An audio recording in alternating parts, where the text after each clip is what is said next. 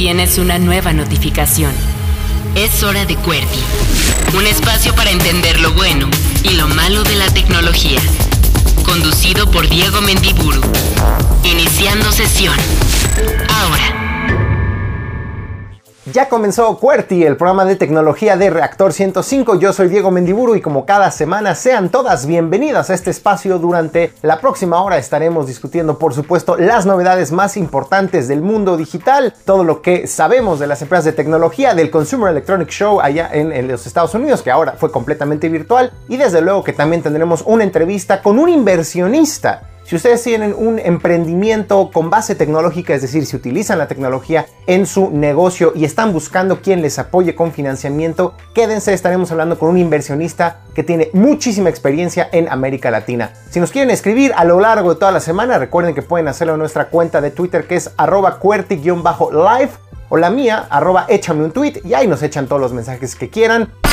Acceso directo. Las noticias del mundo digital.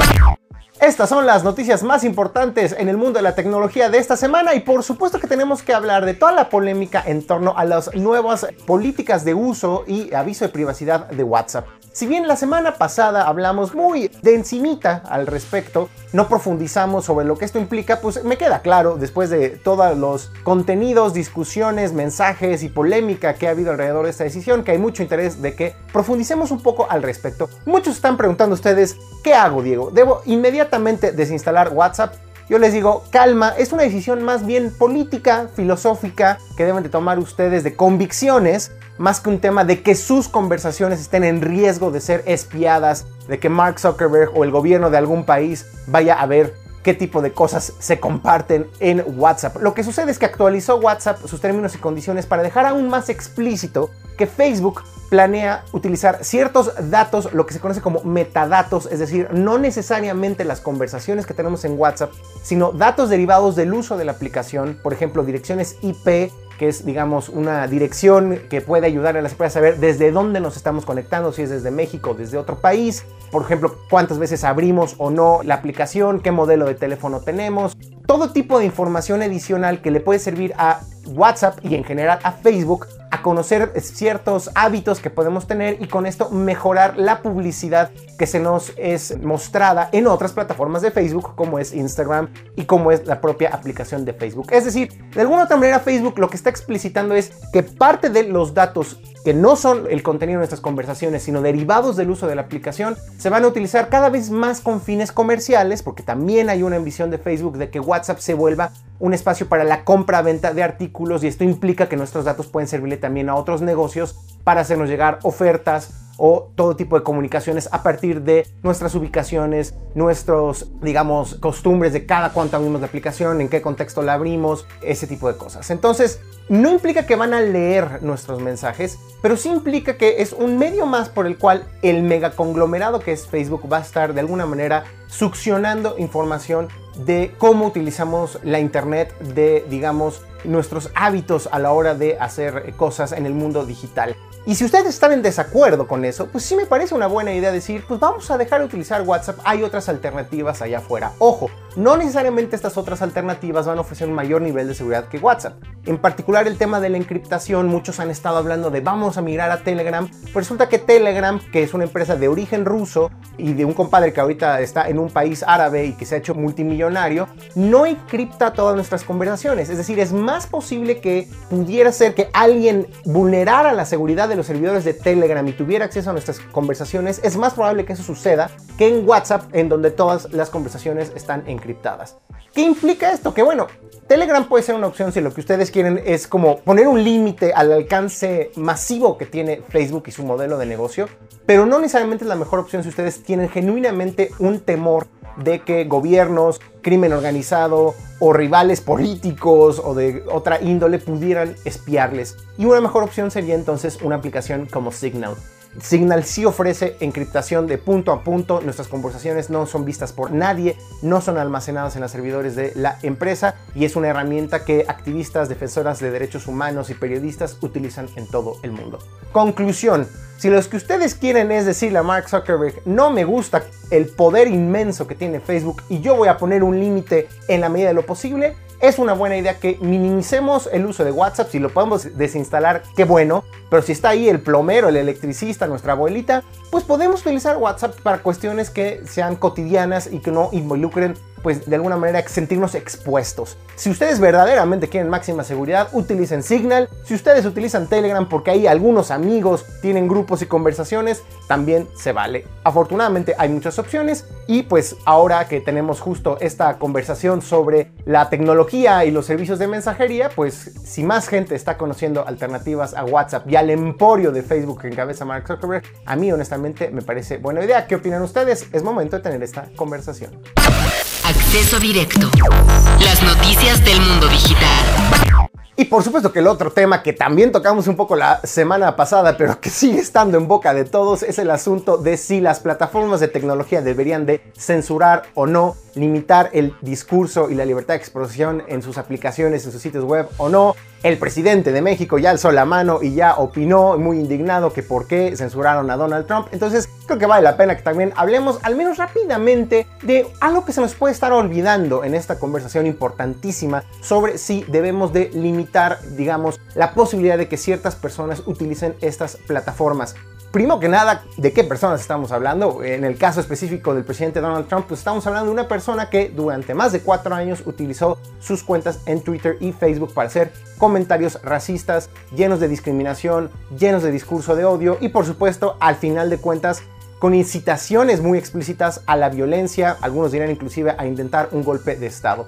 Pero lo que quería dejar muy en claro, ya que tenemos esta oportunidad de hablar, sobre este tema es que muchas de las razones detrás de por qué muchas empresas están tomando medidas tan extremas alrededor de Donald Trump y sus seguidores es porque, insisto, había llamados explícitos a la violencia, e inclusive a atacar a la policía e inclusive a hacer actos abiertamente racistas. Me refiero también a lo que ocurrió con la aplicación Parler. Si ustedes no conocen Parler, no se preocupen, era una aplicación que era extremadamente popular en los Estados Unidos que se vendía a sí misma como una alternativa a Twitter, ¿no? Entonces, los republicanos ultraconservadores, xenófobos, racistas de los Estados Unidos que apoyaban a Donald Trump decían que Twitter y Facebook los estaban censurando, estaban limitando mucho su libertad de expresión y entonces a algún grupo de ellos se les ocurrió juntarse y desarrollar una aplicación alternativa llamada Parler.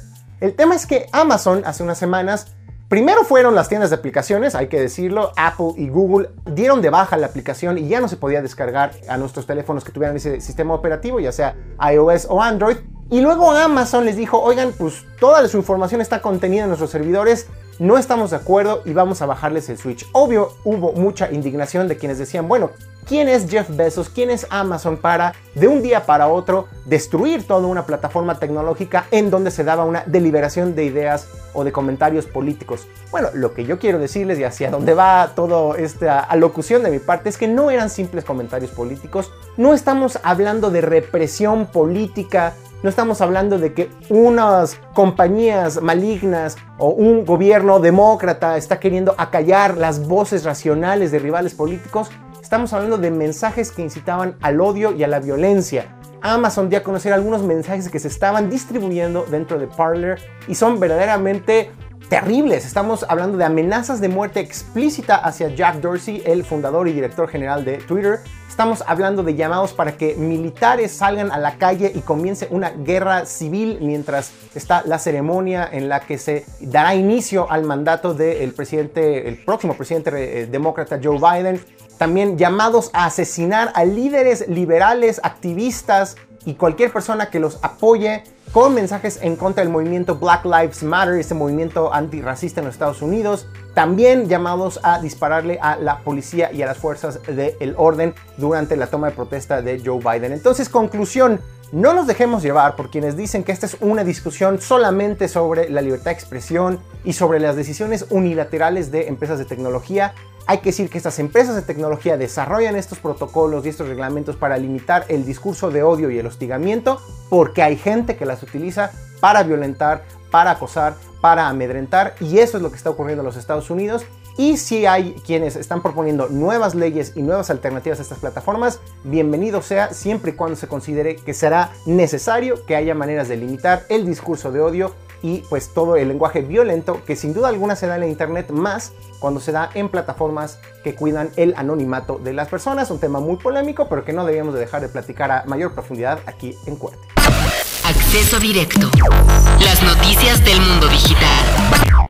Y entre tanta noticia aquí, este, polémica sobre libertad de expresión y censura, pues se nos había olvidado que en enero se realiza cada año en los Estados Unidos el Consumer Electronic Show, o lo que conocemos como el principal evento de tecnología para consumidores finales en todo el planeta, donde cada año las grandes marcas presentaban nuevas televisiones, computadoras, dispositivos móviles, etc. Por supuesto que este año, que ha sido tan complicado de inicio después de lo que fue 2020, no les sorprenderá saber que el Consumer Electronic Show que se realizaba en Las Vegas pues no fue ahora una edición física, una edición en la ciudad, sino de manera virtual. Todas las marcas presentaron novedades.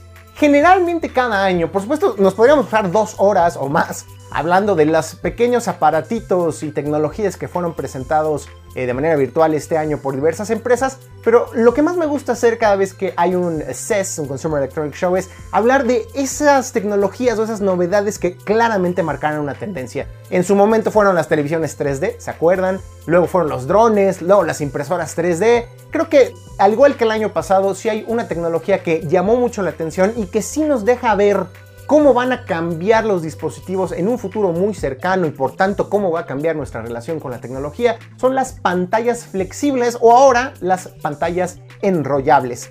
Varias marcas presentaron dispositivos muy interesantes al respecto. Una de ellas fue LG, que presentó un teléfono que parece un teléfono normal, pero que al momento de tomarlo de uno de los extremos se estira y se convierta en una tableta, es decir, parte de la pantalla permanece enrollada y cuando lo estiramos se vuelve un dispositivo con una pantalla de mayor tamaño, pero llamó quizás, al menos a mí, más la atención también un prototipo de TCL que era literal un pergamino digital, así como en las caricaturas que vemos a los egipcios que sacan, ¿no? De un tubito un pergamino y lo desdoblan o lo desenrollan, mejor dicho, agarrándolo de cada extremo con cada mano. Pues así fue como presentó TCL un prototipo de un dispositivo completamente enrollable. Acceso directo.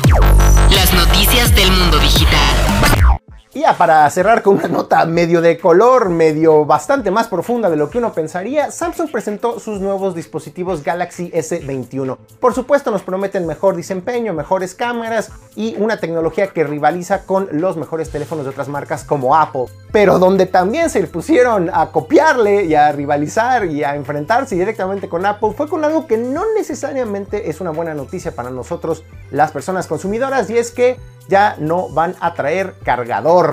Ya no van a tener la cajita que conectamos al enchufe, a la corriente y luego de ahí a nuestro cable para darle energía a nuestro dispositivo. Ya no va a estar incluida en la caja. Lo mismo sucedió con los nuevos iPhone 12. Y con esto tristemente se marca una tendencia, tenemos que acostumbrarnos, ningún celular seguramente ya en un futuro tendrá un cargador incluido, los tendremos que comprar aparte. ¿Por qué hacen esto las empresas? Por dos razones. Una, supuestamente para disminuir el impacto ambiental, empaques más pequeños, obviamente menos componentes se utilizan en fabricar esta cajita que conocemos como cargador, pero al menos en el caso de Samsung, si en algo les satisface saberlo, hay un descuento importante con respecto a estos mismos teléfonos. Los S20 del año pasado eran más caros que los S21 de este año y probablemente esta reducción del costo viene derivado de que ya no traen el cargador incluido en la caja. ¿Cómo lo ven ustedes? ¿Les parece una mentada de madre que ya no traigan cargadores los teléfonos más caros en el mercado? ¿O les parecen que es una consecuencia inevitable de la evolución del mercado y de una conciencia ecológica de los fabricantes?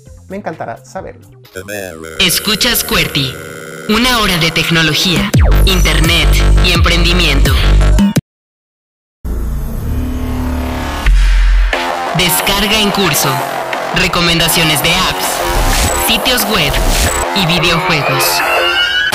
Como cada semana es momento de las recomendaciones, así que me da muchísimo gusto saludar a John Black de Blackbot. ¿Cómo estás, querido John? Lo volví a decir mal. Blackbot. ¿Cómo estás, John? Muy bien, buenas tardes Diego, la comunidad QWERTY, pues feliz de volverlos a ver, de volverlos a escuchar y traerles estas tres recomendaciones y me arranco con la primera si te parece bien. Venga de ahí, en caliente. Primero vamos a agarrar formalidad. Todo el mundo estamos tratando de hacer las cosas bien, tener una planeación buena, ya, ya le recomendamos Katana la semana pasada. Pues ahora a todos los que tienen una cuenta de Gmail y ves que tienes una cosa que se llama Drive, ok, pues ahora esa cosa que está en Drive, que está toda desordenada, puedes ordenarla de una manera ecléctica. Todos estos documentos que están ahí por todos lados en carpetas sin acomodar, ahora puedes ponerle orden y llevar una administración súper linda de cada uno de ellos. Es un servicio gratuito que se conecta justo a tu Google Docs o al Drive de Google que se llama spacely.io. Y lo que vas a poder hacer es administrar carpetas, localizar documentos, que es todo un relajo localizarlos en el servicio tradicional, y realmente le da un upgrade al diseño y funcionalidad de Google. Esto es para todos los que traen y no tienen ni idea lo que están guardando en la nube en este momento con Google. Este software, esta app les va a ayudar a poder administrar de manera ecléctica todos los documentos me llega como una bendición porque justamente estoy ahorita en un proyecto de una serie de traducciones y son literal, dividido entre dos personas, yo creo que llevamos traducidos, no sé, al menos 20, 25 documentos. Y es un relajo justamente encontrar la carpeta y encontrar el documento que tú necesitas.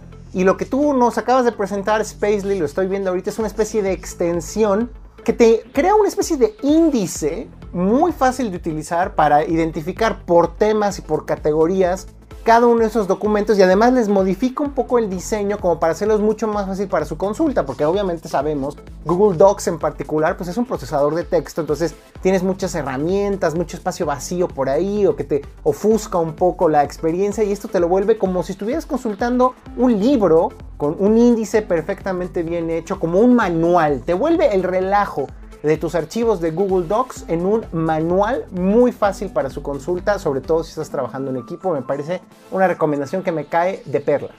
Y a todos los que están organizando su Google Docs les va a parecer genial. Vamos al número 2. Recuerden que yo traigo una postura de recolectar música lo más posible. Y la verdad, creo que tenemos que empezar a considerar este tipo de temas. Los 100 álbumes que necesitamos escuchar antes de morirnos. No es que sea pesimista, pero sí necesitamos comenzar a colectar las cosas grandiosas del mundo. Y esto lo que hace es una página web que se llama 1001 álbumes, no solo 100, 1001 álbumes y generator.com, los cuales te permiten poder explorar. Cada día te va entregando un álbum que tienes que escuchar, que son los mejores 1001 álbumes de la historia de la humanidad entonces, si tú tenías un scope de conocer 200 o 300 y luego le estás preguntando a tu primo o estás viendo en las redes sociales que, cuáles son los álbumes realmente increíbles, pues este, esta página ya lo hace por ti. Así que tú la enlazas a tu cuenta de Spotify y lo que hace es que automáticamente todos los días te va a entregar un nuevo álbum para que escuches y después de mil un días puedas haber hecho este recorrido por la música más increíble generada por los humanos que está buenísimo porque los que estamos trabajando en una estación de radio, ni más ni menos, como Reactor 105 de música y no sabemos un carajo de música, pues de repente te puedes sentir un poco asfixiado y puedes decir, bueno, ¿por dónde empiezo? Yo nada más conozco a los Beatles. ¿Cómo le hago para justo irme empapando de la, otra música que pues ha influenciado a tantos miles de artistas hasta nuestros tiempos y esta es una manera muy sencilla, así, diario, te metes, aquí está este álbum, no lo conocías, pues aquí está, escúchalo ahorita en Spotify, tienes todo un día para echarte el, disco completito y al día siguiente otro y otro y otro. Y ya para cuando pasen 100 días, pues ya serás una biblioteca musical andante. Totalmente. Para poder acceder a él es 1001 con número, es decir, 1001 albumsgenerator.com. ¿Va? Buenísimo. Y es gratuito. Y la última, y este ya me adelanto, esta es la del sello del día, esta es la que nos va a hacer rockear a todos en esta edición. Es un videojuego, digo, que realmente nos movió el alma hicieron todo un recorrido de todo lo que vivimos en el 2020, lo convirtieron en un videojuego y lo vas recorriendo y jugando con el teclado. Es decir, es un videojuego gratuito que lo navegas en tu navegador que tengas, ya seas Chrome o Safari, lo que tengas, te metes y juegas con él. El objetivo del juego es sobrevivir la pandemia del 2020 y pareciera como de, oye, espérate, la vida está más ruda de lo que está pasando en un videojuego, te lo juro que lo necesitas. O sea, juégalo ya. No te vamos a contar el final, ni lo que hay en medio, ni lo que hay al inicio. Realmente es un juego corto, lo acabas en cinco minutos, pero te va a sorprender cada paso literal que estás dando a lo largo del juego. Para acceder a él hay que escribir 2020 game.io y accede, juega con él acabando esta cápsula o cuando acabe QWERTY y te va a encantar está muy chistoso porque acabas de decir, no les vamos a decir lo que pasa en el juego, pero pues al mismo tiempo todos vivimos lo que pasa en el juego,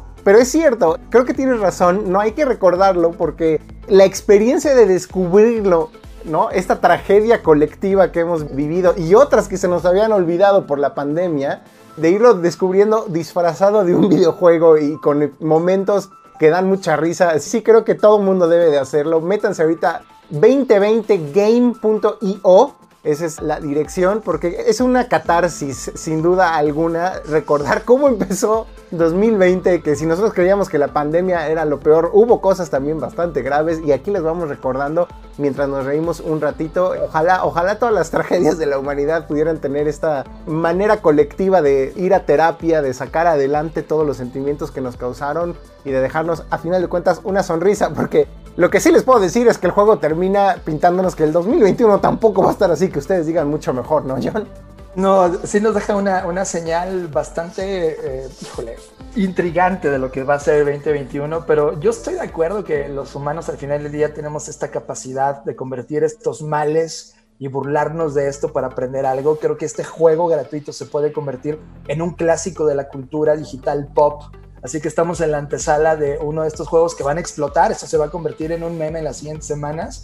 Así que tú lo jugaste antes y te enteraste aquí en QWERTY.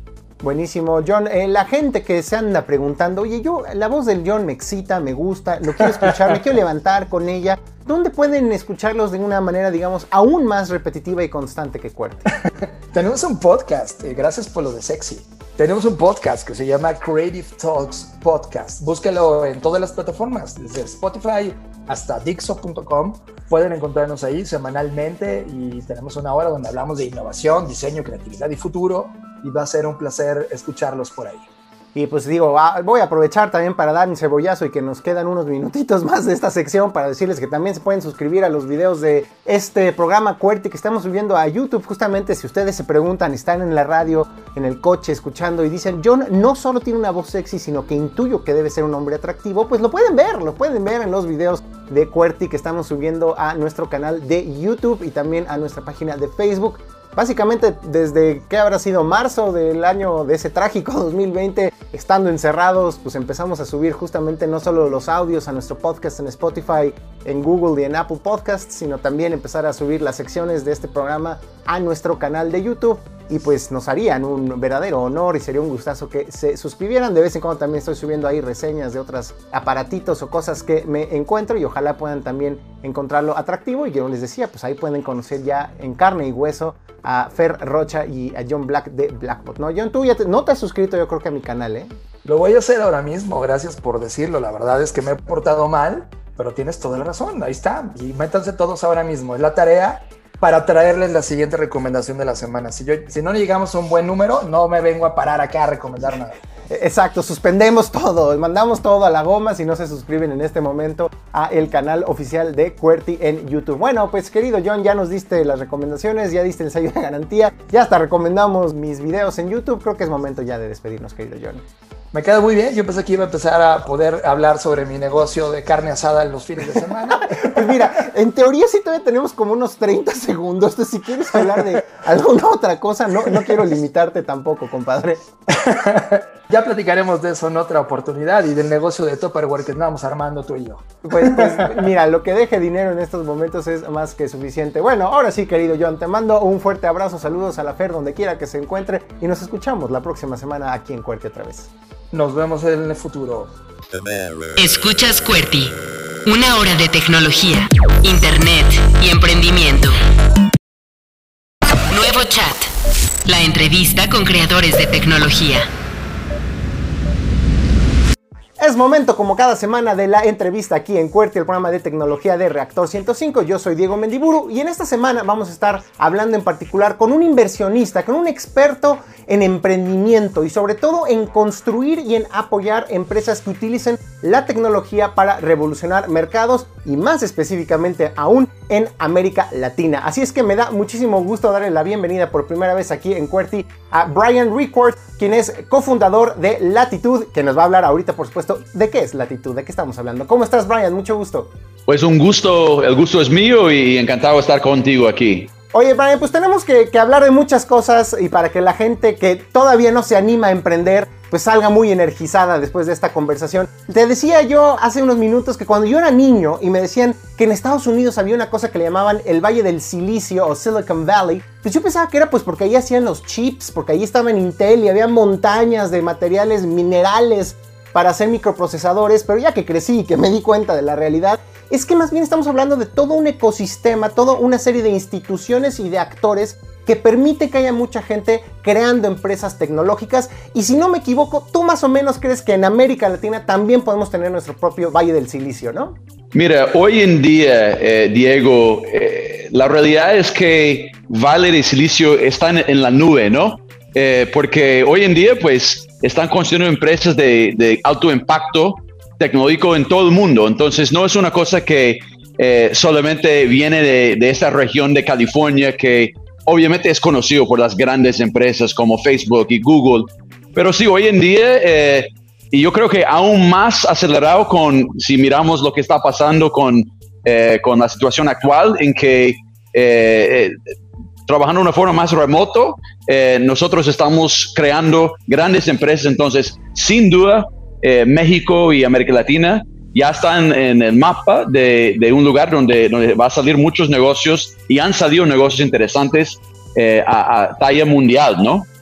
Cuéntanos un poco justo eso de tu experiencia. Tú tienes ya también detrás muchos años como emprendedor. ¿Cuáles eran los retos que existían en América Latina originalmente y cómo ha cambiado la situación ahora? Pues porque hay más posibilidades de bajar dinero y comenzar un gran negocio eh, que tenga un alcance internacional? Mira, como la audiencia puede escuchar, no soy eh, mexicano, no soy, soy un gringo de, California, entonces eh, yo llegué a, Latinoamérica, de hecho, probablemente no sabes, pero yo manejé mi carro desde Matamoros hasta Chiapas, entonces tuve la oportunidad de conocer mucho de tu país y pues me, me, me fascinó, eso fue en 2003, ¿no? En 2004, entonces fue, eh, eh, entonces tengo un gran cariño para, para México y, y, pues eh, de hecho está en mi corazón. Pero, pero mirando como hoy la realidad de, de, de, emprender en, en, América Latina, pues hay, hay, gran, hay, grandes desafíos, hay, muchos desafíos, pero sin duda hay muchas oportunidades en cuanto a, a grandes problemas para resolver y, eso como sin duda creo que los próximos 10, 10 años vamos a ver un gran cambio y, grandes empresas y grandes emprendedores que van a salir de este, este ecosistema.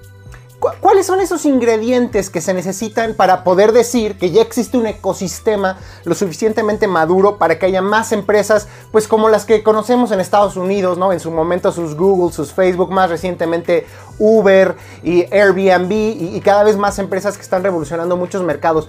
Yo diría, pues por supuesto que se necesitan ideas, emprendedores, dinero e inversionistas, pero ¿qué más? Explícanos un poco esos ingredientes. Mire, yo creo que otra cosa que falta, algo que no mencionaste, pero es igual de importante, eh, es más ingenieros de software. Mm. Eh, eso, eso también como eh, hace falta en, Latinoamérica eso y, yo creo que por ejemplo, hay una empresa que se llama Academlo en México que está formando una nueva generación, de software developers, eh, de, ingenieros de software. Entonces, eso sin duda, pues toca eh, incrementar eso mucho porque es que se necesita para, para hacer grandes innovaciones. No, completamente de acuerdo. Y bueno, cuéntanos un poco justo en tu experiencia, ¿qué tipo de empresas eh, son las que América Latina necesita? Tú dijiste algo muy importante y es resolver problemas específicos de la región. ¿Qué problemas podrían ser esto y por tanto, entonces, qué eh, soluciones tendríamos que ver de parte de estas empresas para asegurar que tengan un mayor éxito? Mira, eh, la, la cosa interesante de América Latina es que y muchas personas dicen, no, hay, muchos, muchos desafíos, es complicado eh, hacer ciertas cosas, pero para mí, yo veo eh, el opuesto, veo un, eh, un mar de oportunidades cuando hay ciertas cosas. Entonces, cada sector que miras, sea el sector inmobiliario, financiero, cualquier sector que existe, para mí existe mucha fricción.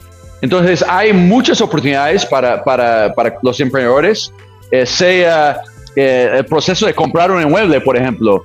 Eso es, es, complicado, es demorado, falta transparencia. Entonces yo, yo vi como ciertas personas ven tal vez desafíos o, problemas porque algo no funciona de forma perfecta, pero para mí ese surge oportunidades. Entonces, cualquier sector de la economía eh, van a salir negocios tecnológicos que van a cambiar el comportamiento de, los usuarios y eso es, es abierto para los emprendedores.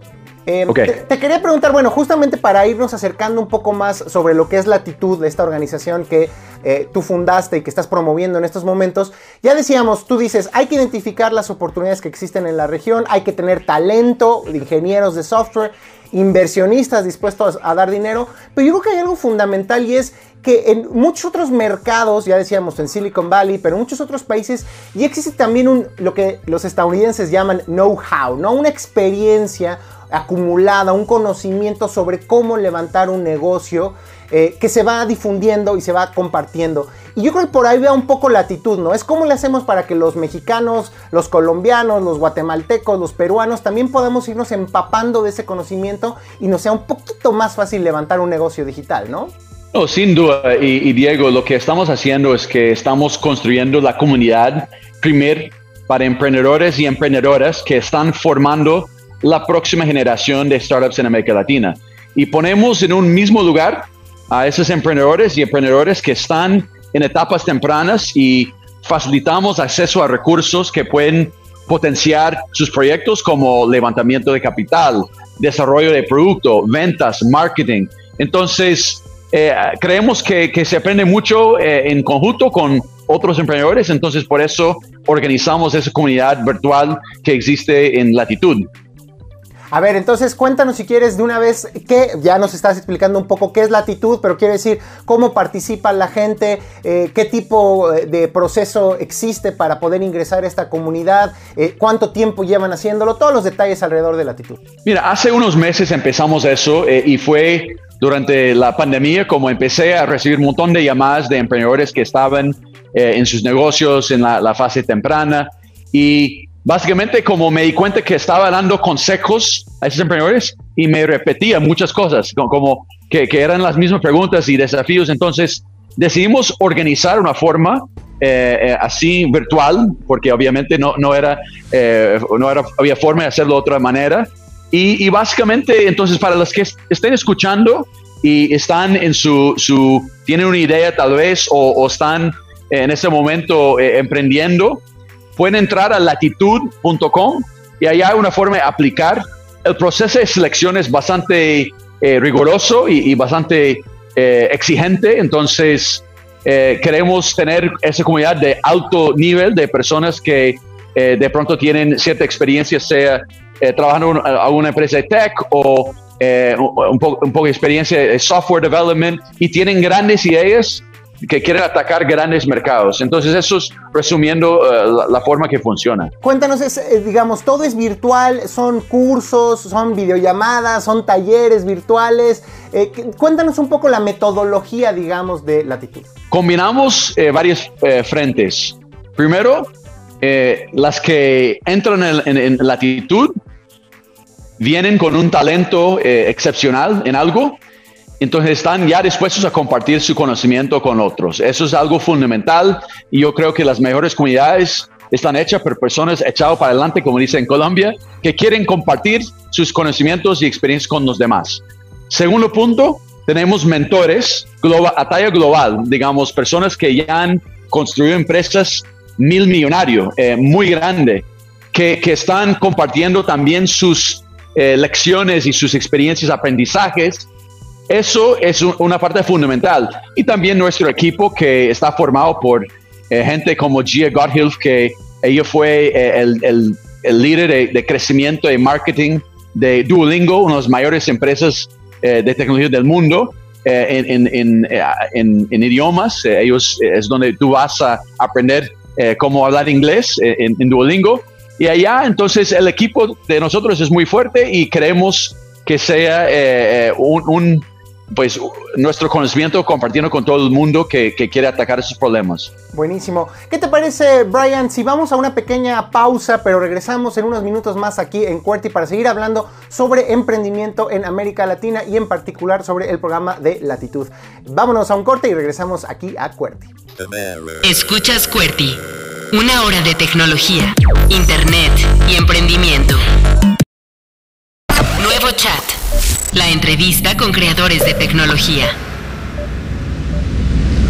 Estamos de regreso aquí en Cuerti y como saben estamos hablando con Brian Rickworth, quien es fundador de Latitud y estamos hablando justamente sobre cómo apoyar el ecosistema latinoamericano de emprendedores, sobre todo de emprendedores en empresas tecnológicas. Y Brian nos estaba contando un poco sobre lo que es Latitud. A ver, para la gente que no lo haya, eh, le haya quedado claro y que nos esté escuchando y que tiene una idea de negocio, Latitud les ofrece todo un programa integral con contactos, con entrenamiento, con mentorías para sacar adelante su idea de negocio o bien crecer su negocio si es que ya lo tienen y pues tratar de hacerlo un negocio con un potencial regional. ¿Tú dirías eso, Brian? Está dividido entre los dos. Tenemos personas que vienen bastante cualificados, que, tienen cierto conocimiento y solamente una idea que quieren ejecutar. Entonces, eso es por un lado como un, grupo de, de, personas que participan en, el, en el programa y los demás que vienen ya tal vez con un equipo pequeño que están ejecutando su idea, tal vez tienen un poco de tracción con clientes, eh, un poco de, de, crecimiento. Entonces, esos son los dos eh, lados de, o perfiles que, que entran en, en, el programa de latitud. Y por ser regional, o mejor dicho, por ser virtual, por ser remoto, es entonces regional y tienen personas de toda América Latina y empresas de toda la región, ¿correcto? Eh, eh, eso sí, cubrimos eh, última, último grupo que, que, tuvimos el año pasado, en diciembre, en noviembre diciembre, había personas de 13 países de América Latina, entonces desde el norte de México, de como de Monterrey y, hasta el sur de Argentina. Entonces había una mezcla bastante grande, eh, mayoría eh, o, bastante personas de Brasil y México y Colombia eran los principales eh, participantes.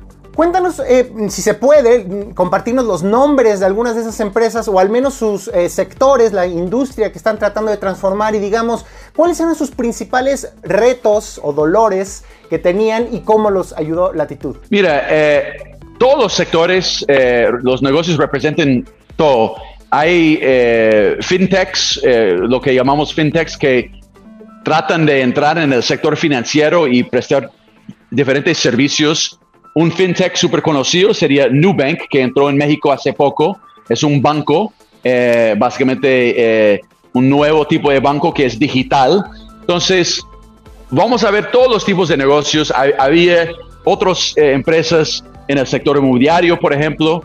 Em, una empresa, por ejemplo, que yo fui inversionista en, el bien en, la, fase temprana, se llama La House, que acaba de levantar 35 eh, millones de dólares, eh, eh, de hecho, esa semana.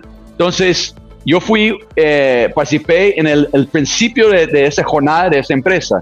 Entonces, no, no hacían parte de latitud, pero me, me sembró la idea de latitud porque era un ejemplo de una empresa que yo ayudé en la fase temprana. Entonces pensé, ¿cómo puedo escalar ese apoyo para esas empresas, acelerar las empresas de cierta manera y ayudarles a crecer, accesar capital, eh, accesar eh, eh, talentos? Entonces, de hecho, y en la última último grupo de personas, había personas que ya segunda vuelta de, ya había vendido su empresa y entraron eh, para, para, para, formar la, la, segunda empresa. Eh, un, un, fundador que vendió su empresa en mil millones de dólares eh, en Brasil, una empresa que se llama 99. Entonces él entró en latitud para pensar en la próxima cosa y, y hacer contactos y compartir ideas y, y aprender juntos con otros emprendedores. Entonces hay un poco de todo en el grupo y tenemos grandes eh, eh, mentores también de, líderes de México, por ejemplo, el, eh, fundador de Confío, que es uno de los mayores empresas tecnológicos de México. ellos tienen inversionistas muy grandes y levantaron 250 millones de dólares. el fundador de esta empresa también fue un mentor y lideró una sesión sobre su experiencia compartiendo con los demás en, en, en, latitud. Entonces, realmente es muy enriquecedor, eh, eh, un, un medio donde se, se comparte juntos y se aprende juntos digo, a lo mejor puede ser obvio, pero creo que vale la pena compartirlo con la audiencia, que los retos a los que se enfrentan los, em, las personas emprendedoras en América Latina pueden ser muy distintos a los retos que normalmente tiene un emprendedor en los Estados Unidos. Es decir, sí, claro, cualquier persona que empiece un negocio va a necesitar dinero y un buen proyecto y un buen equipo para hacerlo, pero luego en América Latina te enfrentas en cuestiones eh, muy distintas, como pueden ser leyes, gobiernos con ciertos niveles de corrupción o lo que llamamos burocracia, la tramitología puedes encontrar cuestiones inclusive de inseguridad que pueden hacer que un negocio sea eh, más difícil de levantar en un cierto lugar que en otro. El tema, por ejemplo, de la penetración de la banca digital, ¿no? Hay mucha gente que no está bancarizada en América Latina. Entonces, ahí está, creo que la razón de lo rico y lo importante que es que los mismos emprendedores latinoamericanos se ayuden con este conocimiento sobre la región, ¿no, Brian? Total, y, y sí, es un conocimiento súper local eh, obviamente las cosas funcionan en México de cierta forma y tú vas a, eh, en los Estados Unidos y, y, no va a tener ese como percepción o entendimiento de cómo funcionan las cosas. Entonces, los emprendedores mexicanos son los mejores para resolver los problemas en México, los, los, las cosas que mencionaste, burocracia, eh, mencionaste que no tiene acceso a una cuenta bancaria. Para mí, esos son exactamente los, los retos que existen y las oportunidades que existen para los emprendedores sí resolver esos problemas y tratar de, dar acceso a, ese sistema financiero para, para esa, cantidad de personas que no tienen acceso. Entonces, eso sería algo que resolvería esa comunidad. Claro. Oye, pues tú eres entonces ahora un, inversionista, tú te dedicas a escuchar proyectos, eh, a ver productos y servicios y tratar de ayudarles a crecer, pues de una manera, hay muchas maneras de, ayudarles a crecer, pero una de ellas es pues justo soltándoles dinero, como decimos aquí en México, soltándoles la lana. Con toda honestidad, Brian, ¿Qué tanto en América Latina o, en particular en México existen suficientes inversionistas sin miedo a invertir, sin miedo a escuchar y a arriesgarse? Porque hay que decírselo a la gente, cuando tú inviertes en una startup, pues tienes el riesgo de que la startup sea un fracaso y pierdas todo tu dinero. ¿Qué tanto ha evolucionado y se ha ido perdiendo ese miedo de los inversionistas en la región? Está mucho mejor hoy en México en comparación con hace 5 o 10 años. Y eso eh, es gracias al, éxito de, varios emprendedores y eso genera confianza para más inversionistas. Cuando una empresa como Corner Shop ah, o, Confío que mencioné eh, tienen cierto grado de éxito y, los inversionistas, inversionistas ganan dinero, eso también da un poco más confianza, ¿no? Como eh, tal vez esa cosa funciona. Y entonces yo creo que todavía hace falta y para mí lo que hace falta es el dinero en la fase bien temprana, porque es donde hay más riesgo. Y los inversionistas mexicanos, como que eh, la, gente que tiene mucho dinero, prefiere como estar en cosas como eh, inmobiliario o cosas que tienen tal vez menos, menos riesgo y que genera una renta como mensual. Pero la inversión en un startup es de alto riesgo, es de un, un plazo mucho más largo porque tal vez demora 5 o 10 años para, para que se pague de, vuelta en, un gran en un evento o, un, o saliendo a abrir capital en la bolsa. Entonces eso eh, hace que es, es, un poco más complicado, pero de todas maneras está cambiando, el ecosistema está más fuerte, hay más inversionistas, eh, eh, hay, varios inversionistas buenos mexicanos que están invirtiendo en, en startups. Entonces eso, ese ecosistema está en su infancia, pero está creciendo bastante. Oye, bueno, ya hablamos de los retos que enfrentan las personas emprendedoras en América Latina, pero si tú tuvieras que decir cuáles son esas tres características que hacen a las personas emprendedoras de la región más especiales eh, que, las de otros países, que hacen a los emprendedores latinoamericanos, pues, eh, eh, pues sí, más, especiales, que debemos tener mucho orgullo sobre ellos, ¿cuáles serían esas características? Mira, yo veo los, los mexicanos extremadamente recursivos y, y, saben encontrar las oportunidades eh, entonces, eso es algo como, eh, yo creo que cuando hay cosas que tal vez son más difíciles, si es más difícil sacar adelante un negocio en México, eh, eso genera y, crea como, es como la presión del, ¿cómo se dice en español? Como coal que hace el diamante, como sí, el, no sé. El, carbón que se vuelve un diamante, ¿no? Exactamente, el carbón que se vuelve diamante. Eso es como mi, mi como invento aquí en, en, mi comparación. Pero entonces hay realmente hay talentos increíbles que, que, que existen. Eh, yo creo que bastante perseverancia, como los emprendedores que, que están atacando los grandes problemas. Y, y pues, eh, de hecho, yo, yo creo que eh, como está bien eh, en, el principio de, su desarrollo, pues eh, todavía como el ecosistema es, es, menor, es, es, más pequeño que, que otros países como, como Estados Unidos, pero de todas maneras como está empezando a ser mucho más caliente y de hecho hay menos, menos competencia, entonces eso también es atractivo porque si vas a Estados Unidos hay 10 emprendedores que están persiguiendo la misma idea y dinero atrás de eso, entonces imagínate el, desafío que existe en eso. Oye, Brian, pues se nos está terminando el tiempo, pero por favor, eh, la gente que nos está escuchando, las personas emprendedoras que tienen ideas y proyectos y quisieran y les urge sentarse contigo y con todas las personas detrás de Latitud, ¿cómo pueden encontrar, eh, entrar en contacto con ustedes? ¿A dónde se dirigen? ¿Cuál es un correo electrónico, una página de internet de Latitud? Sí, me, pueden seguir en Twitter, eh, es probablemente la mejor forma, de, o, o también LinkedIn y entonces para, para contacto y pueden entrar a latitud.com y leer un poco más de lo que estamos haciendo. Em, y pues nada, e, eso, eso estamos aquí para fomentar más el ecosistema.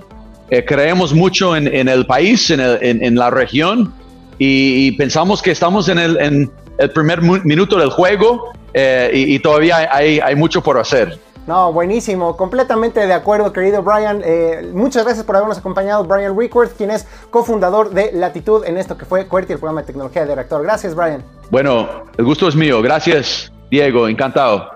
Y con esto terminamos la emisión de esta semana. Yo soy Diego Mendiburu, muchas gracias por habernos acompañado. Recuerden que pueden escuchar este programa si se lo perdieron en vivo en nuestro eh, podcast en Spotify o en Apple y Google Podcast y también en los videos que estamos subiendo a YouTube a Facebook de las entrevistas, de las recomendaciones y de la sección de noticias. Yo soy Diego Mendiburu, échame un tweet en Twitter. Nos vemos la próxima semana. Bendiciones.